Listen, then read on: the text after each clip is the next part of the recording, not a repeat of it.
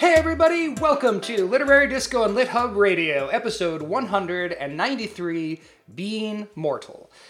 On the episode today, we will talk about all the things human beings never want to talk about death, pain, sickness, and more when we discuss Atul Gawande's seminal 2014 book, Being Mortal Medicine and What Matters in the End.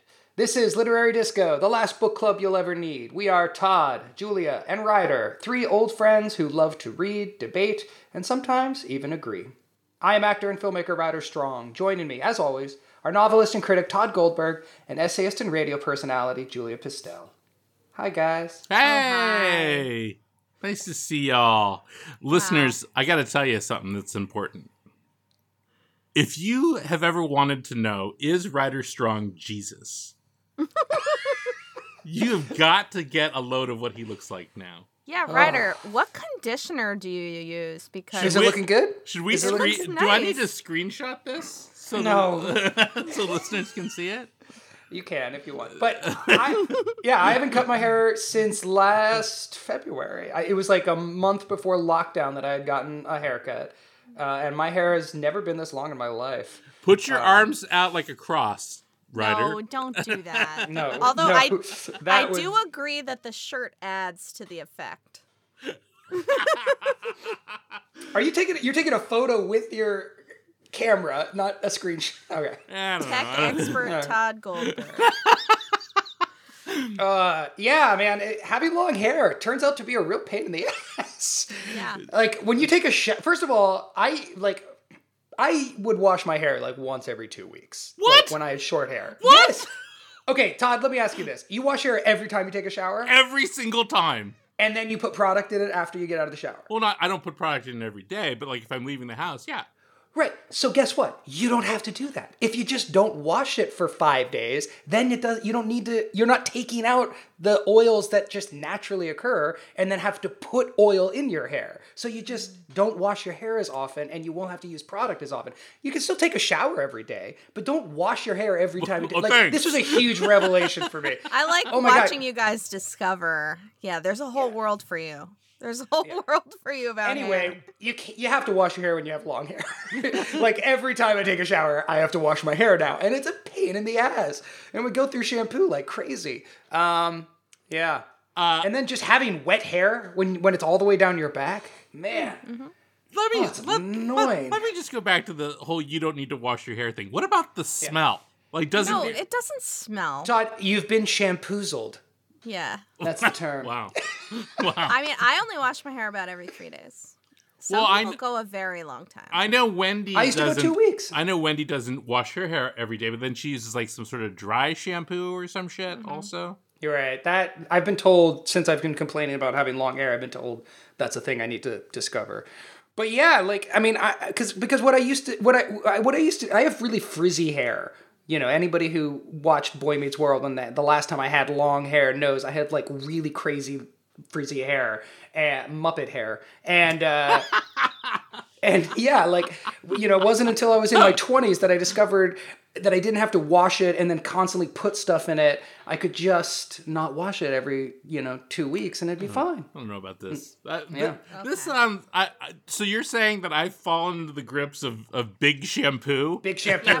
Big shampoo. Wait, I'm going to tell you another thing about Big Shampoo. This is fascinating.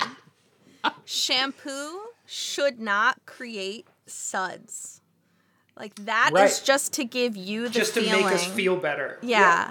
If hmm. actually good shampoo, it's just the liquid and there's no parabens and all that stuff in it. So, yeah, you all the stuff that makes us feel like we're clean is just made up by marketing and I think the first companies to discover this was toothpaste. Toothpaste also shouldn't get all like foamy. Really? Yeah. That's Huh. marketing. But to be clear, you're brushing your teeth every day. I am brushing my teeth twice a day and flossing, but like if you get hippie toothpaste, like Tom's toothpaste, it yeah. just feels like you're chewing on baking soda, and that's good. Yeah, but you know what? I, I kind of like the gritty toothpaste. Yeah, me 'cause I feel like the gritty toothpaste is like getting oh, into the You nooks should- and oh, crannies. you should go back to like the old powder days. Like that's what they used to do. It's like you'd put powder in a toothbrush and like, yeah. I, I prefer a harder powdery toothpaste than like you know some sort of crest with ribbons of color in it. Like I don't need I don't need my toothpaste to look appealing. I just need to get in there and get you know the the malted milk ball out of my back molar. Wow. Well, whenever we read a really serious book, we have the most stupid conversation immediately before, so we're right on track.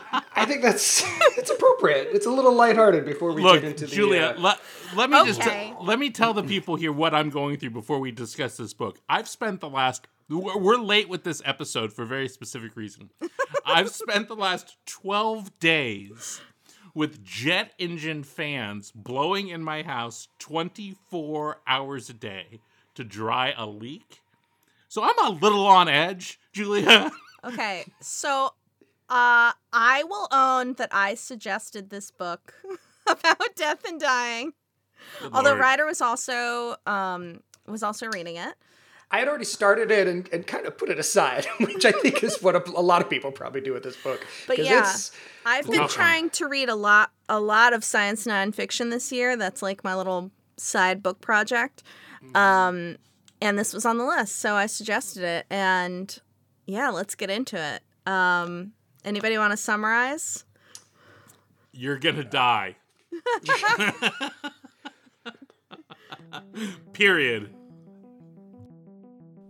Hey, Literary Disco listeners, this is Todd. If you're like me, you might be getting a little tired of having the same old meals, using the same old ingredients. Or maybe, after over a year inside your house, you've just gotten back from the doctor for the first time and found that you need to significantly reduce the number of carbs you're eating. Well, you're in luck because we just started getting Green Chef at my house and it is absolutely fantastic. Green Chef is the first ever keto meal kit on the market. It makes sticking to a low carb lifestyle easy, with recipes averaging only 14 net carbs each. Green Chef is also the first USDA certified organic meal kit company, which means you get to enjoy clean ingredients you can trust, seasonally sourced for peak freshness. So at my house, it's just me and my wife, Wendy. Um, and Wendy is a vegetarian, and I eat like a 14 year old boy. Um, so that means sometimes uh, we don't uh, we don't get to share meals together, and um, that's something we like to do. And that's what makes Green Chef so great because they have a lot of meals that um, are right for everybody. Now, fortunately, Wendy uh, is a vegetarian, but she eats shellfish, and so this week we got the blackened shrimp with aioli, which comes with sauteed collard greens, bell pepper, celery, and pecans. It takes 25 minutes to cook and prepare, and it is absolutely fantastic. Um, you know, the, the whole process for us this week, there was a knock on the door, the dog went crazy, there was a box of food sitting out there. I opened it up, I started cooking, and in less than 30 minutes, um, I was fully stuffed with all of my serving and most of Wendy's. So we want to share this great meal kit company with you, and so we've got a special offer for Literary Disco listeners. If you go to greenchef.com slash 90disco and use the code 90disco, you'll get $90 off and free shipping. That's right. Go to greenchef.com slash 90disco and use the code 90disco to get $90 off, including free shipping. We think you're just going to love it. We sure have. And invite me over if you can't uh, if you can't finish. I'm always down to help you with the blackened shrimp. Green Chef. It's the number one meal kit for eating well. Um, yeah, well, I mean, I can. I can. Uh, Atul Gawande is he's a he's a surgeon and and a writer who's had a remarkable career in in. I mean, both both as a surgeon and and as a journalist. He's a professor at the Harvard Medical School. He's known as a speaker. He, he has like a really famous TED Talks. He's won numerous awards. He's published um, a bunch of books, including Better, a surgeon's note on performance, and, and the checklist manifesto, how to get things right. But I think this is his most famous book. I, I it's funny, like I, I, I had a friend recommend this book to me um, after her mom died, um, because this she found this book very um, you know soothing. And uh, so I picked it up uh, probably a year ago and started it, but I did find it really hard to. I you know I got I got the general gist from the introduction, and I didn't you know I didn't end up finishing it until Julia you mentioned it, and I said oh yeah I've been wanting to finish that, and I'm I'm glad I did, um, but it's It's hard. It's certainly it, it's Yeah. hard. It's hard to pick up a book. I mean, it's Yeah. you know, it, it's it's all about death. It's all about it's all about death and old age. It's like the the things that we are most scared of. Yeah. So it's Oh. nonfiction essays. Oh, Mm-hmm. Todd's having some kind of epiphany that he knows him or something. Well, no, I'm going to mention another book, and I just had a moment where I was like, "Oh, um, I wonder if this person wrote or knows about this other person," and they do. I'm sorry, that is great radio, folks. Great radio. Great radio. Sorry. Anyway. Um, nonfiction. I guess you know I consider him an essayist. I've read Better. That's an amazing book, and he writes essays for the New Yorker. But Mm-hmm. this all does hang together like a manifesto. Yeah. Um, and yeah, it's. I would say it focuses on two things. One is assisted living and nursing homes. yeah. um, and just being older and what quality of life means. And then the second half is about dying, hospice, and making medical decisions um, in the very last days and months or hours of your life. Um, and it's also very family's life. personal. He weaves in a lot of his own Family stories, stuff, yeah. his own family stuff, but then also his case studies of- Right. as, as being a doctor, Mm-hmm. and or being around other doctors and their their case studies. Um, And you know what this book Yeah. also did? It, when it came out in 2014, it really kicked off, um, I think, a larger discussion about the understanding of medical narratives in general, but also like understanding empathy from the side of the doctor, which I mm. think he shows a great deal of because he's a very thoughtful person, but where you also see the other side where it's just clinicians essentially dictating mm-hmm. care. And so when this book came out in 2014, there wasn't this whole field of study of medical narratives. But even where I teach at, at UC Riverside, it's become super integrated into our medical school. We opened up a medical school, I think, in 2016. And part of what the med students do is they actually take courses with Emily Rapp Black, um, who has Oh, written a bunch of medical narrative books and is my friend. Um, where she's teaching them to write about the experiences that they're having. But you're seeing so this, great. yeah, you're seeing this at medical schools a lot because uh, Michael Ondaatje, the guy who wrote The English Patient, really sort of championed this sort of thing for his med students um, in Toronto, I believe it was, and it sort of has swept slowly through. But it's just about you know doctors being human beings more. Um, Yeah, it was funny reading this book now because I, I, I remember a lot of these discussions. Do you know what I mean? Like I remember around 2015, 2016, like there were so many essays and conversations about how the medical industry or, or, or assisted living or hospice as a concept, you know, like I remember, I mean, even, even like in 2010, um, uh, dealing, you know, my, gra- my grandfather passed away and, and we had, we were going through that whole experience. Like the, the notion of hospice was still relatively like new. I mean, I guess it wasn't new, but it but but accepting death or the idea of dying at home versus in a hospital, like all those conversations, I remember were so like, oh, this is a new thing. This is something that the, the medical yeah, Yeah, they felt yeah. fringe, and now I mean, and I think in part because of this book. They've become so much more mainstream, It- it- and it was interesting to be reading this book now in 2021 because it, it, you know, what a lot of the things that he sort of poses as revolutionary are kind of or filtering down, yeah. yeah, they filter down, which is great. I mean, just goes to show the power of, of good writing and and uh, you know uh, good thinking, how it can affect uh, the national conversation. Because it's definitely we've definitely reached that point. Well, and also I think that there's um I was just looking for this other book that I have about this, but there's been a lot of conversation because the New Yorker specifically with him, but also with another doctor whose name eludes me at the moment, have written a lot of medical narrative stuff in the New Yorker, and then the New York Times magazine has that whole um, section essentially like every other week or so where there's like a medical mystery and they try to figure out what it is and they- yeah and they really humanize it. And then they turned that um, series of essays in the new york times magazine into that netflix show where that woman where the doctor is going around to different homes and stuff and meeting with people with these uh, these hard to diagnose diseases and essentially giving them the attention that they deserve.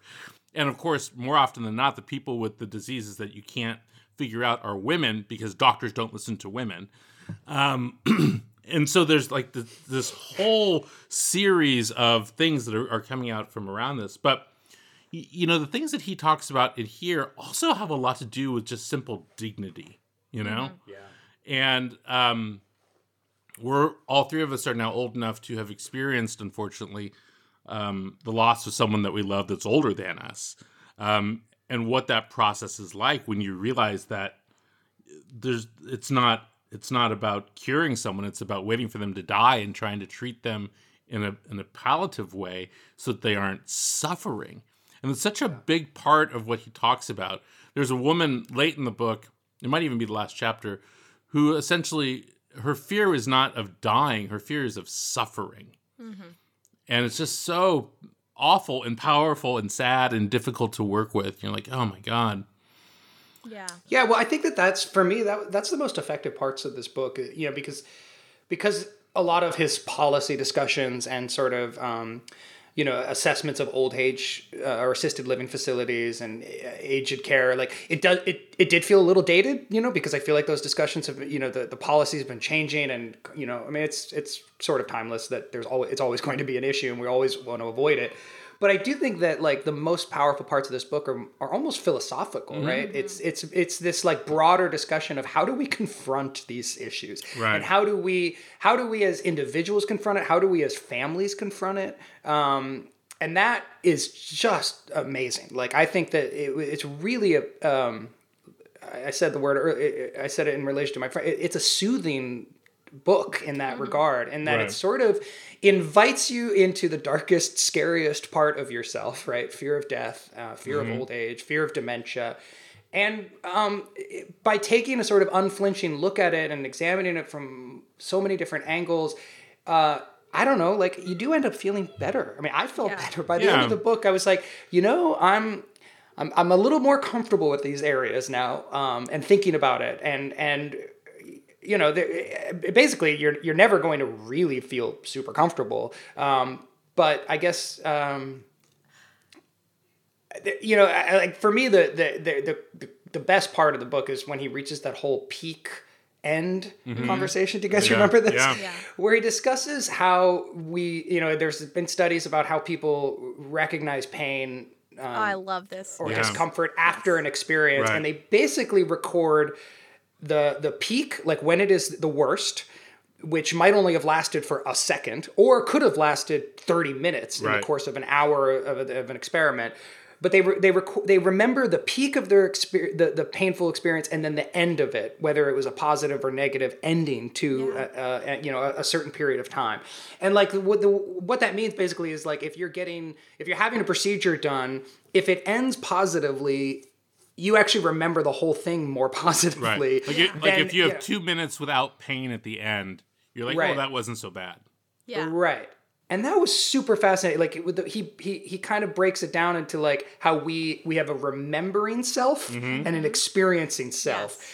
And that was so profound Yeah. because I think that is just like so true and and yet and I've never heard it put in those terms Yeah. before and and here it was out of a real study about actual human you know pain and measuring it and yet it's super like to me that has hugely philosophical ramifications like And I'm going to remember that forever Yeah. like I think about so many things that way yeah Yeah. And I I love that too because well, my sister and I have actually talked about this for years because in a very different context, she teaches uh outdoor she takes like middle schoolers into the woods on a camping trip on like a really difficult really really difficult camping trip. That's her job.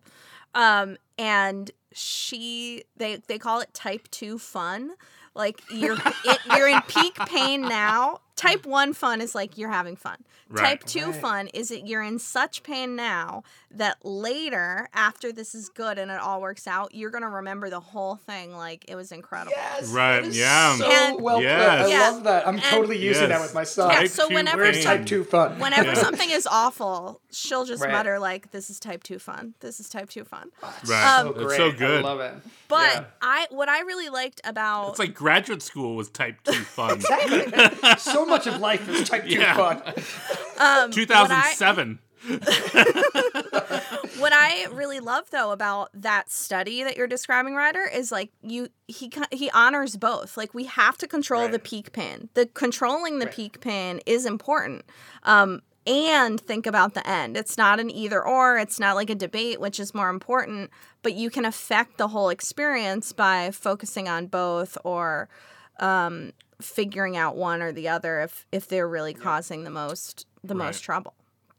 Yeah, and you know the I, that's a fascinating part of it because of the the patient is involved with the experience itself, and it reminds me of something in another medical book that I read um, about veterinarians. Um, Suzy Fincham Gray's book um, about uh, veterinarians and how for vets the vet is both the doctor and the patient.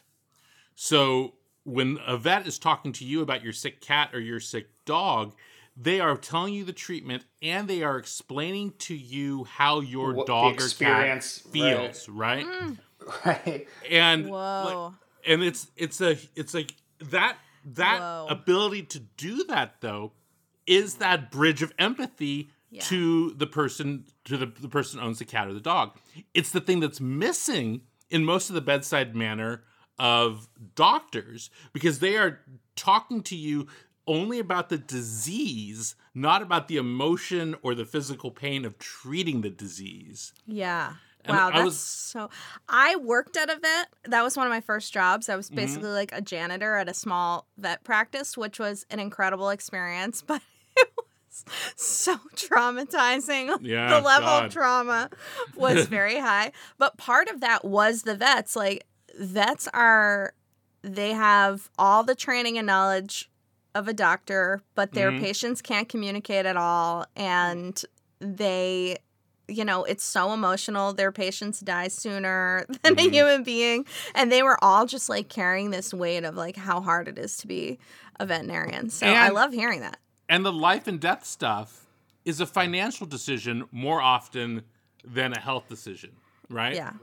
So that that comes into play somewhat in Am- American healthcare, and he he talks about that more as it relates to like assisted living um, and hospice.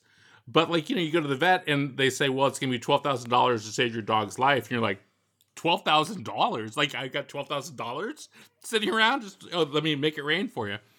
Um, but for a human, it's it like that uh, that accrued cost at the end of life to keep someone alive is really dependent on what your health insurance was 20 years ago if you've if you've carried it forward if you have children and if you have children who love you last, so last night i Oh, was and if you have a daughter, how And great if you is have a that? daughter, That- oh my that little God. Factoid. That little factoid was really striking. Was was like, Yeah, what is really it? If you have a daughter, I've only you got live one longer. son. Yeah. Yes. Well, it's the idea Yeah. that, that that your your yeah your care in old age is going to be significantly better if you have more children. Yeah. And especially a daughter. It's kind of uh, Not surprising to me at all. So if you I- think through all the examples, who's the one Right. who like sacrifices everything to Yeah. Yep. take Yep. care of you and whatever? Oh, we're way? watching it happen right now during COVID. Right? Yeah. Oh, yeah. You see the way the way that women have just dropped out of the workforce because you know they need to stay home, Right. Because childcare and all the and somebody has to do it, right? And who ends up bearing the brunt of it? It's Well, you know what's funny is last night I had um so I'd finished reading the book like 10 days ago and I was like, "Ah, I barely remember this. And so I had the audiobook too. And so I was listening to the audiobook again just to remember stuff. And that part came up and I was like I I actually remembered something uh, sadly that Rider had told me Oh no. when when you know like 15 years ago when Wendy and I decided we weren't going to have kids and Rider was like, "Oh yeah, two super smart uh, highly educated people should not procreate. That's a really smart decision." and then Sorry. it's, it's fine. I don't I don't hold against you anymore. Um but I was laying there in bed and listening to that, and I pulled my earphone out and I said to Wendy, "Oh, I gotta tell you this thing I read." And then I just heard, and Wendy's like, "Why are you telling me this?" Yeah, I agree with Wendy.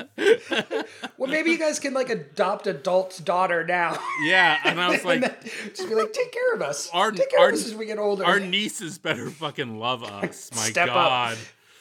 Yeah. well, no, I mean, my whole plan is to start a commune. Uh, that's uh, like an old age commune. Perfect. Well, basically, I mean, I mean that's you know one of the the the coolest parts of this book to me was like you know when he covers all the old age. Uh, facilities is that there isn't really like one answer right, Right. it seems like except it this this notion of autonomy and self-determination that that's I, that seems so true to me um you know that, that that that old people are are you know like they they become attenuated to the notion of dying right Yeah. like you you do actually get m- comfortable with with the notion that your existence is, is not or that you're not going to have this huge career you know all the things that we worry about now right at middle age that that they those things actually lessen those anxieties lessen but a new anxiety of just self-determination and sort of like a sense of home uh, that was fascinating and and i think like really um, you know I, I think redirects our focus from like taking care of people's bodies or like uh, making sure that they you know remember to turn the stove off or you know all the sort of safety issues that i feel like so much of old age care is, is centered on and redirects it towards like hey you know do you do you engage with another human being in the course of your day? Do you feel like your room is your room that you can decorate? Right. do you feel like life is sort of continuing it in some meaningful way? Like and it's not even just like moment to moment happiness but self-determination. That like that in the course of your life that you can be proud of like how you spent your day. It just time and time again his examples kept coming back to like what truly makes people at the end of their life happier is not like moment to moment comfort but this sense of of that they are in charge of it Yeah, and that- that they get to create their own space like yeah, that, oh my god That, that notion of dignity that I said earlier. yes I mean, look, guys, when you guys vaguely remember this period of my life, like when my mom, we moved her into an assisted living facility, and it's just like the assisted living facility that they talk about in the book, where the, they move this woman in. She's got her own bedroom, her own kitchen, her own living room. It's a it's a full size apartment in this building, and the woman in the book hates it doesn't talk to anyone, won't do anything, won't walk out of her room, you know, just starts to devolve into her own self. That's exactly how my mom was when we moved her into one of these places. And my mom, uh, not unlike the person you're hearing talking right now, something of an ego, um, a bit of an extrovert, in, in addition to being, you know, a liar. Um, but, and all these other things. But she was also quite ill. You know, she had cancer and, and lupus and, you know, a variety of other maladies at this point, including some mental ones. But she just hated this assisted living facility because there was this order that was imposed upon her that was not her choice. Like dinner is served at this time. Mm-hmm. Your pills are delivered at this time. And even though it was assisted living, there was still this notion of like, you got to follow this particular rule. And this is a woman who had lived independently without even, you know, she had been divorced from my dad since 1973, you know, had a great independent life and was, you know, a, you know, a society person, you know, going out and going to parties every day. And all of a sudden she's in this little prison that she views. And so it was really bad. And so finally one day I, I drove out there and she was angry and depressed. And there was you know there's just a huge social scene going in there. You go in there and it's like a fucking cruise ship. This place was Yeah. beautiful. And people seemed happy. And i went up to her room and she was pissed off and she was locked in this room. And i was like mom there are 300 people out there drinking white wine and having a great time. Why are you sitting in here upset? And she's like i didn't choose to be with these people and I said, Well, here's something that you have in common. No one chose to be with these people. They're all here. And you can either choose to devolve or you can choose to try to do the things that you love to do with these different people. I know they're not your friends, I know they're not the people that you love, um, but you have to fall in love with some aspect of this. Uh, otherwise, you know, why not just stop living, stop fighting, basically? Right. And she And ended up how'd she doing that. that? She She she took it well, yeah. And she ended up sleeping with half the place. Wow, what good advice from her on. son. yeah, I mean, she she really did start to really enjoy herself there, and then she, because she was a little bit younger than some of the folks, she also became like the spokesperson. Like, there's too much salt. There's not enough salt. Um, but then what happened, honestly, is that her friends died. The friends she made there died, and that cycle of loss yeah. was just too much for her. Um, and it and it becomes a strange culture because as soon as someone dies, this is the sort of amusing thing. As soon as someone dies, immediately the people that are still living go to their apartment and are like, "Are you going to be keeping the pots? Because I'd like the pots. Are you going to keep that that stove? Because I'd like that stove." So after my after my mom died, uh, we were cleaning out her place in the assisted living place, and you know you get your own furniture and everything there. And my mom had this little sofa that I had bought her, and we're cleaning the place out, and like these three little old ladies come in in walkers, and they're like, "Well, we decided that Jan would want one of us to have that little sofa," and I was like, "What is happening?" They're like, "They're like, you don't want to drive that all the way home." You don't want to have to get a U-Haul for that little sofa. It's adorable. You don't want a U-Haul. And I was like, I don't want a U-Haul. You're right. yeah. I mean, that is so interesting because another thing that, you know, assisted living doesn't solve that he brings up is, you know, our culture is so separated generationally. So we Mhm. have these interesting stratifications that, you know, cannot, will not be solved overnight because of our entire society being built around around them. Like we're not going to suddenly go back to intergenerational households No. is my point. Um, but then you have these communities that have habits and norms like you're describing, Tod, that sound pretty nuts, but but they're there. why not? You know? Yeah. Take the little sofa. That's how it ended up. I was like, take the little sofa, whatever you Yeah. want, just take. But you know the the other side of it though too, for my mom in this assisted living facility, and, and they talk about this a bit in the book, is that she was also aware that she was in an industry. Yeah. You know that there that we are warehousing her illness, Yeah. and that's like that's hard to deal with emotionally. Yeah. It's a lot of shit.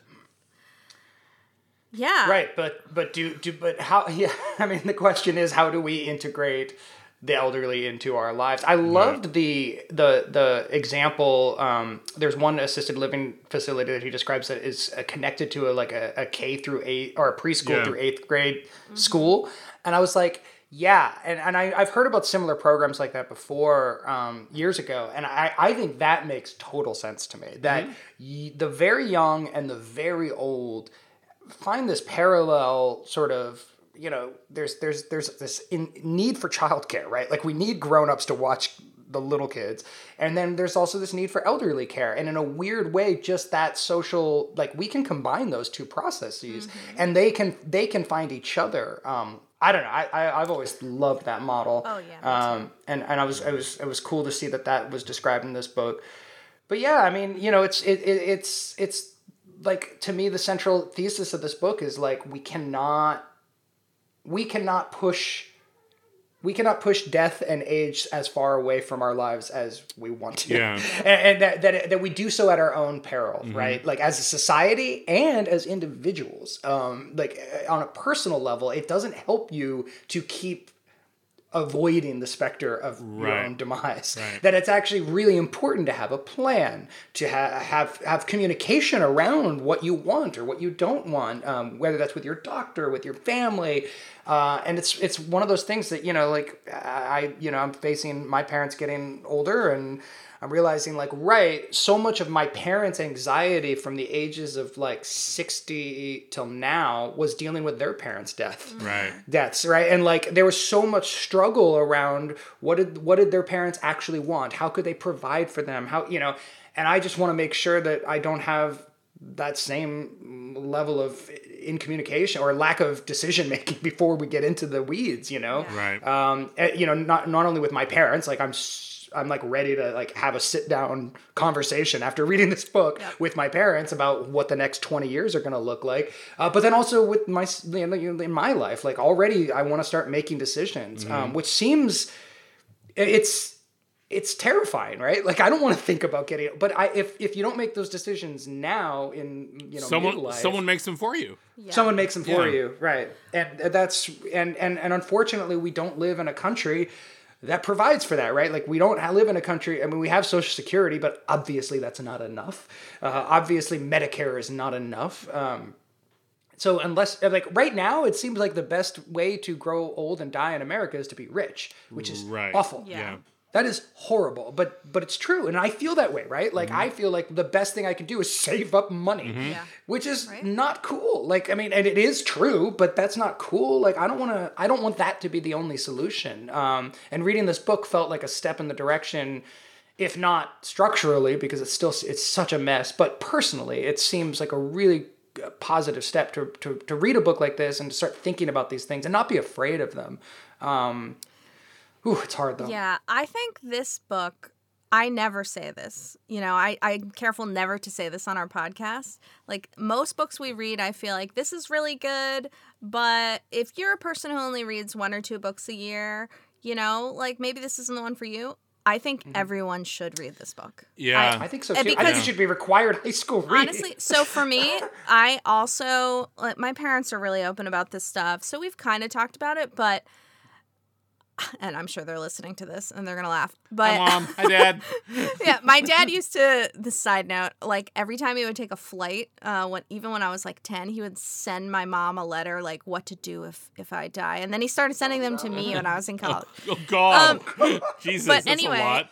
Uh, You're like, but Dad, anyway- you just you just took a commuter to, to Philly. yeah, exactly. maybe maybe kind of healthy though. But don't totally, to- that's what I'm book, saying. That's what I'm kinda yeah. saying. Um, and my mom would roll her eyes, but you know, it's more open in my family than other families. However, if my siblings and I together read this book and then talked to my parents, like we would have very specific questions and then it takes the Yeah. burden off like one particular Yeah. sibling or you know, we could say like, okay, if this happens then then this uh, then what would you want? Or, you know, do you Mhm. guys have the same plan or a different plan? You know, uh, and I think that's why everyone should read it because it gives a collective conversation and a collective vocabulary. I mean, it is very philosophical, as we're saying, but it's also very practical. You know, like it Yeah. has. That's I, It's hugely I kept practical. thinking it's Yeah. so it's it's like a self help book that's an anti self help book, right?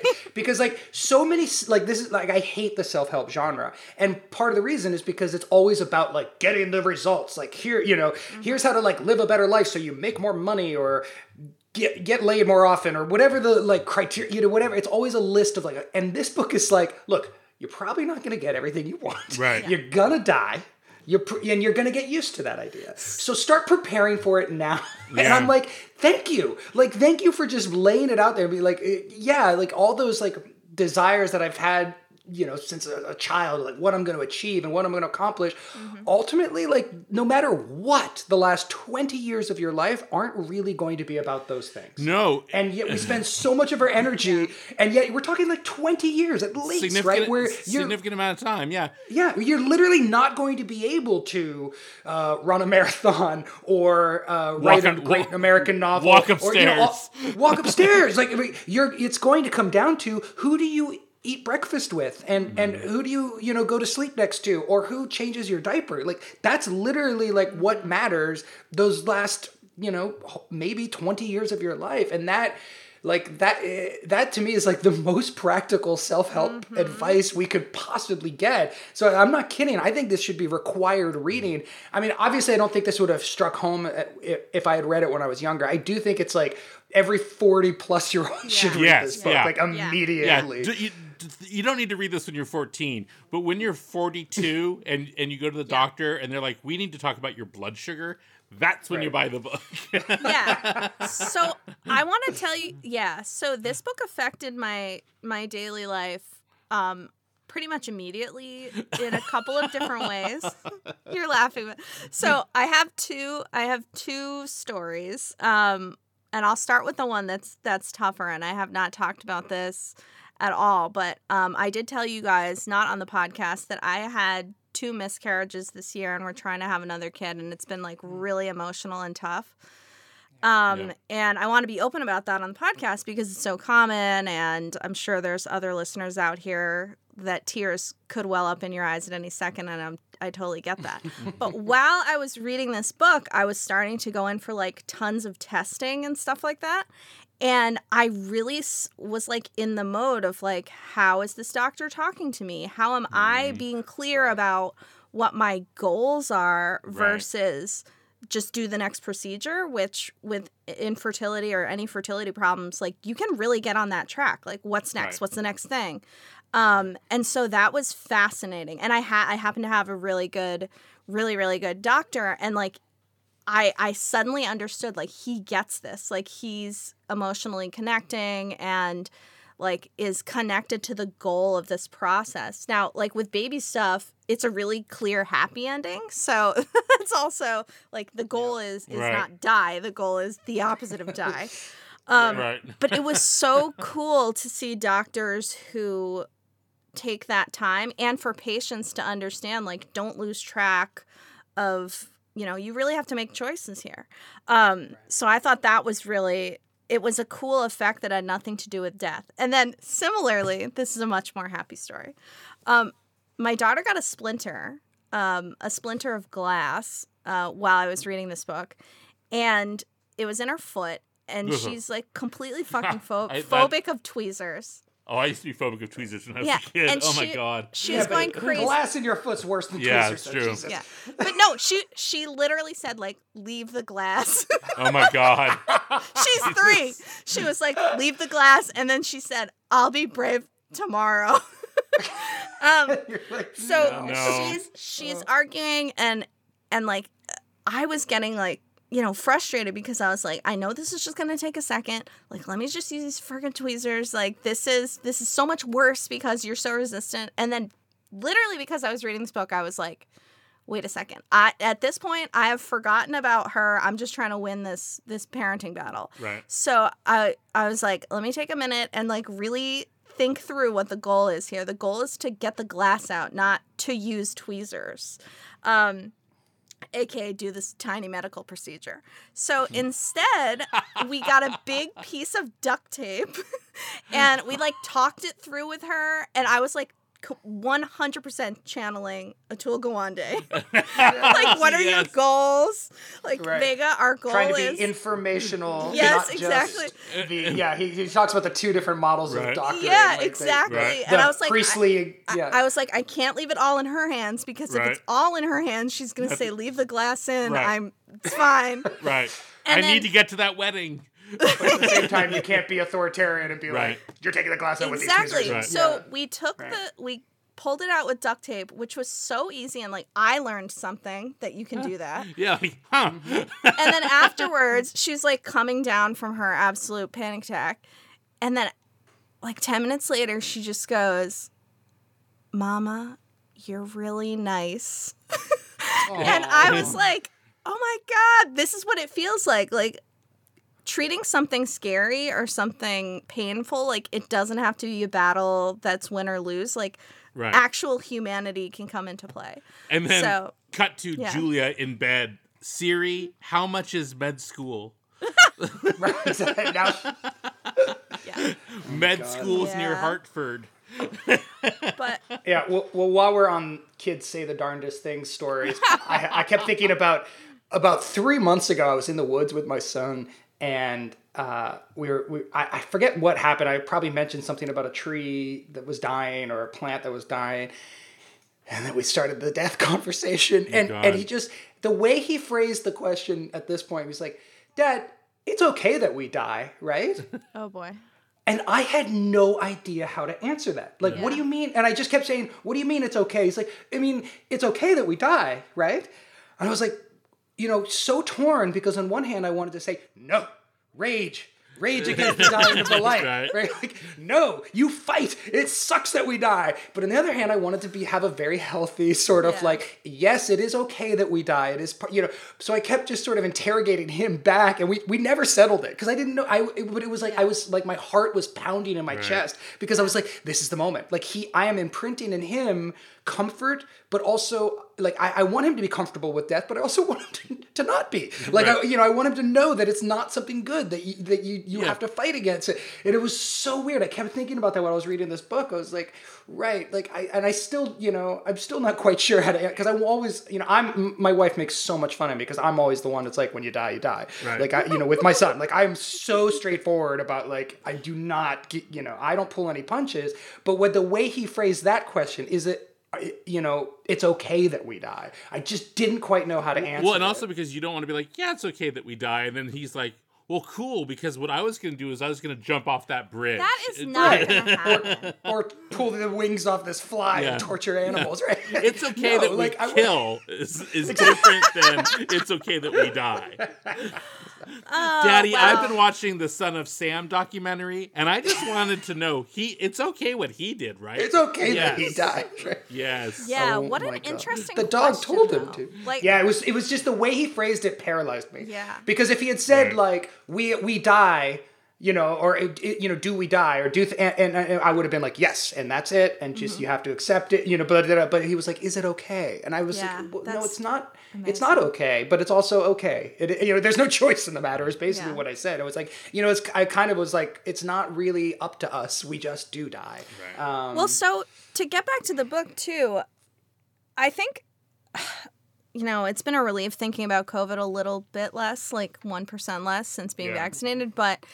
This did drive home to me something that I think is really important about COVID, which is the way that you die from mm-hmm. COVID on a ventilator with Right. someone separated people from you don't know. From your people, yeah. Oh like my that God. is the worst like that is Yeah. why covid is bad like if it was a Dying slightly in a- different pandemic where you drifted off at home surrounded by loved ones that would be something completely different but And what, that's- what is like, happening now is exactly what we want to avoid Right, and it's what he talks about, like the difference between, like the medical industrial complex that exists now and how people used to die when when we died at 57, right?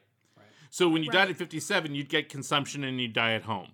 Now you get 36 different kinds of cancer that take a really long time to kill you, and you spend six months in a hospital surrounded by people you don't know in an unfamiliar place, not happy, being tortured, being tortured. basically. Yeah, yeah. and all for the sake of extending your life. right, and like Yeah. that was the Yeah. thing that really fucked Yeah. with me Yeah. is like, okay, if we know you're going to die and there's nothing we can do to prevent you from dying, what are we doing? You know, like Yeah. what what if you know that someone only has six months and those six months are going to be torture and filled with radiation? Like, what are we doing? Yeah. You know? Um, and that's something actually going back to that uh, veterinarian's book uh, that Suzy Fincham-Gray wrote um, where she talks about like the comparison between what we do for sick and dying animals versus what we do for sick and dying people. Sick and dying people we torture them until they die. Yeah. and sick and dying animals we, we just kill them you know? Um, and uh, you know I, I'm I'm personally for assisted suicide, and we, in California it has it. I don't know if I'd want it, um, like because Well, that that was an interesting part of this Yeah. book, where because I, you know, I, I've had this conversation a lot um, with a, a friend of mine who who is a doctor, um, you know, and he's. He, he, he had a similar opinion to a, Atul Gawande because like m- my sort of liberal like knee jerk uh, reaction is to be pro assisted suicide. I, I've just always been that way. but he's he has a more nuanced point, and so does my my friend that I grew up with. He's a doctor. Like that, there is something to be said for. Um, for, for fighting for Right. for wanting to continue that if we because I guess uh, you know and I was a little confused because he he references the Dutch um, and he says like they they may have not uh, ex- expended as much cultural energy towards extending life Right. as they would have otherwise. But, but he doesn't quite back up with statistics. I really wish he had actually cited Yeah, what he was referring to there because I, I'm really curious about that because it does see you know it is interesting like uh, on one hand like you know palliative care the the sort of inevitable the, the, the logical result of really emphasizing end of life care is that somebody should have self determination to the point of their own death if they if they want it. But if we allow that too much, um, do we open the door for doctors and researchers and culture in general to no longer fight the good fight, right? And like keep life going as long as possible in the you know as many cases. And I. I don't know. It's it's super interesting to me. Like I'm not, you know, I, I think I think people should have a right, but I don't think that that necessarily means we should fall back on it. Um, yeah i mean i su- think super easily. I liked I liked his point that it's almost like swinging the pendulum too hard the other way. Like if we Mm-hmm. Can't put them on a ventilator, I guess they could just die. Right. um, and that's that's so glib, and I apologize. But Right. you know there is a ground that but, seems but like, like that's what the that's what like half the Republican point of view was at the beginning of the uh, of the pandemic. uh, like, yeah right. just But- let them die. Instead, you know, like hospice nurses, Gawande argues, like hospice nurses understand that actually, if you extend qual- quality of life, Right. quantity of life may also be extended. And that's best case scenario is you also live longer. You don't just pull the plug, as they say. but live longer with a purpose, not just Right. live longer to live longer. I mean, that's that's such the the hard thing. And you know, there there's a, a point in the book too where he talks about the same woman who had hated living in the assisted living facility. She eventually just tells her her son, "I'm ready to die," and then it's another you know five months or something before she actually does. Um, and like that that notion of saying that I'm ready to die actually having a physical component to it is something that I believe to be true. Having seen it in in my own family members sometimes, like if you say you're ready to die, something's gonna happen. Yeah, you know. Um, that's why it's good, Rider, that you did not say it's okay to die. um, Right. um, but like that whole that whole um, notion of having dominion over your own health care and the quality of your life and the quality of your existence, I think is is an important part of dying that we just don't really talk enough about, and which he spends a lot of time discussing in the book. Yeah. Um, I loved the essays that included his father's story. I mean, really intense, brave writing about his own father's decline and like the choices they made. And man, that was sad. Yeah, Yeah, it's ne- it's always so complicated, right? I mean, that's what every one of the case studies that he, he dives into. It's like, you know, I mean, uh, going back to the peak sum or the peak end example that he talks about. Um, it, it when whenever we go through a medical experience, especially leading to death, we end up sort of oversimplifying it after the fact, right? Right. It's like, oh, so and so had cancer and and then they died. But the truth is that that's that's like months of like unknown and different visits and emergency re- and like when he breaks down all these cases and he goes into those details, it's exhausting. Yeah. And frankly, like it, it's a little overwhelming and like there are times when my eyes glazed over and I had to put the book down. But I appreciate that that it he he he walks you through how every step of the way there was so much uncertainty for the family, including his own family with his father. But in every case he gives, it's it's it's it's so easy to narrativize after the fact as like a sort of simple story, right? Like they, they they got sick and they died. But the truth is like they kind of got sick and then the doctors didn't know what was wrong and then the mother-in-law chimed in and changed the opinion and then they went to the you know it's like the story just keeps growing and changing there's there's no there there is no sense of like ah this is a closed easy uh narrativized system you know like it's all sickness is so complicated and i think that we I guess the the problem so much of our culture, and maybe this is just a human brain thing, we tend to think of our bodies as like machines, right? It's like Right. they just break down and we fix them up. And like, and the doctors, you go when you're broken and they fix you. I'm, and like, I feel like his this book and and I um, I think the medical community in general has been moving away from that, thankfully, towards a much more holistic, uh, you know, sense of you know like take away the metaphorical thinking of like your your your body as a machine or as a and and and to recognize that it's actually way more complex than that. Uh, it is its own thing. Like human life is something organic. The brain is organic. It's it's so you know it's it's it's basically impervious to metaphor right like there is no real like it's just life it's just living and your physical body is how you are experiencing it so to try and engage with it on a metaphorical level is is always doomed to fail yeah, Yeah. And we're now we're just talking about the book like people who have yeah, this is so funny. Like I, you're making me think in a more literary sense now.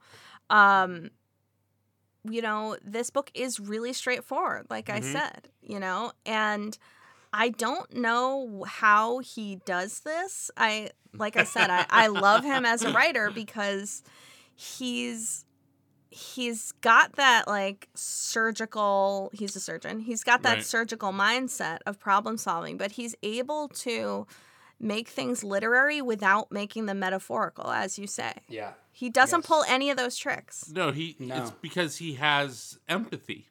yeah you know and so his ability to put himself in the shoes of other people specifically of the people that are have you know a series of complex cancers or something where he knows that this cancer is going to kill you in nine months that cancer is going to kill you in six years why are we treating the cancer that's going to kill you in six years Crucially, he also says like I don't know how to do this. I'm not a great doctor.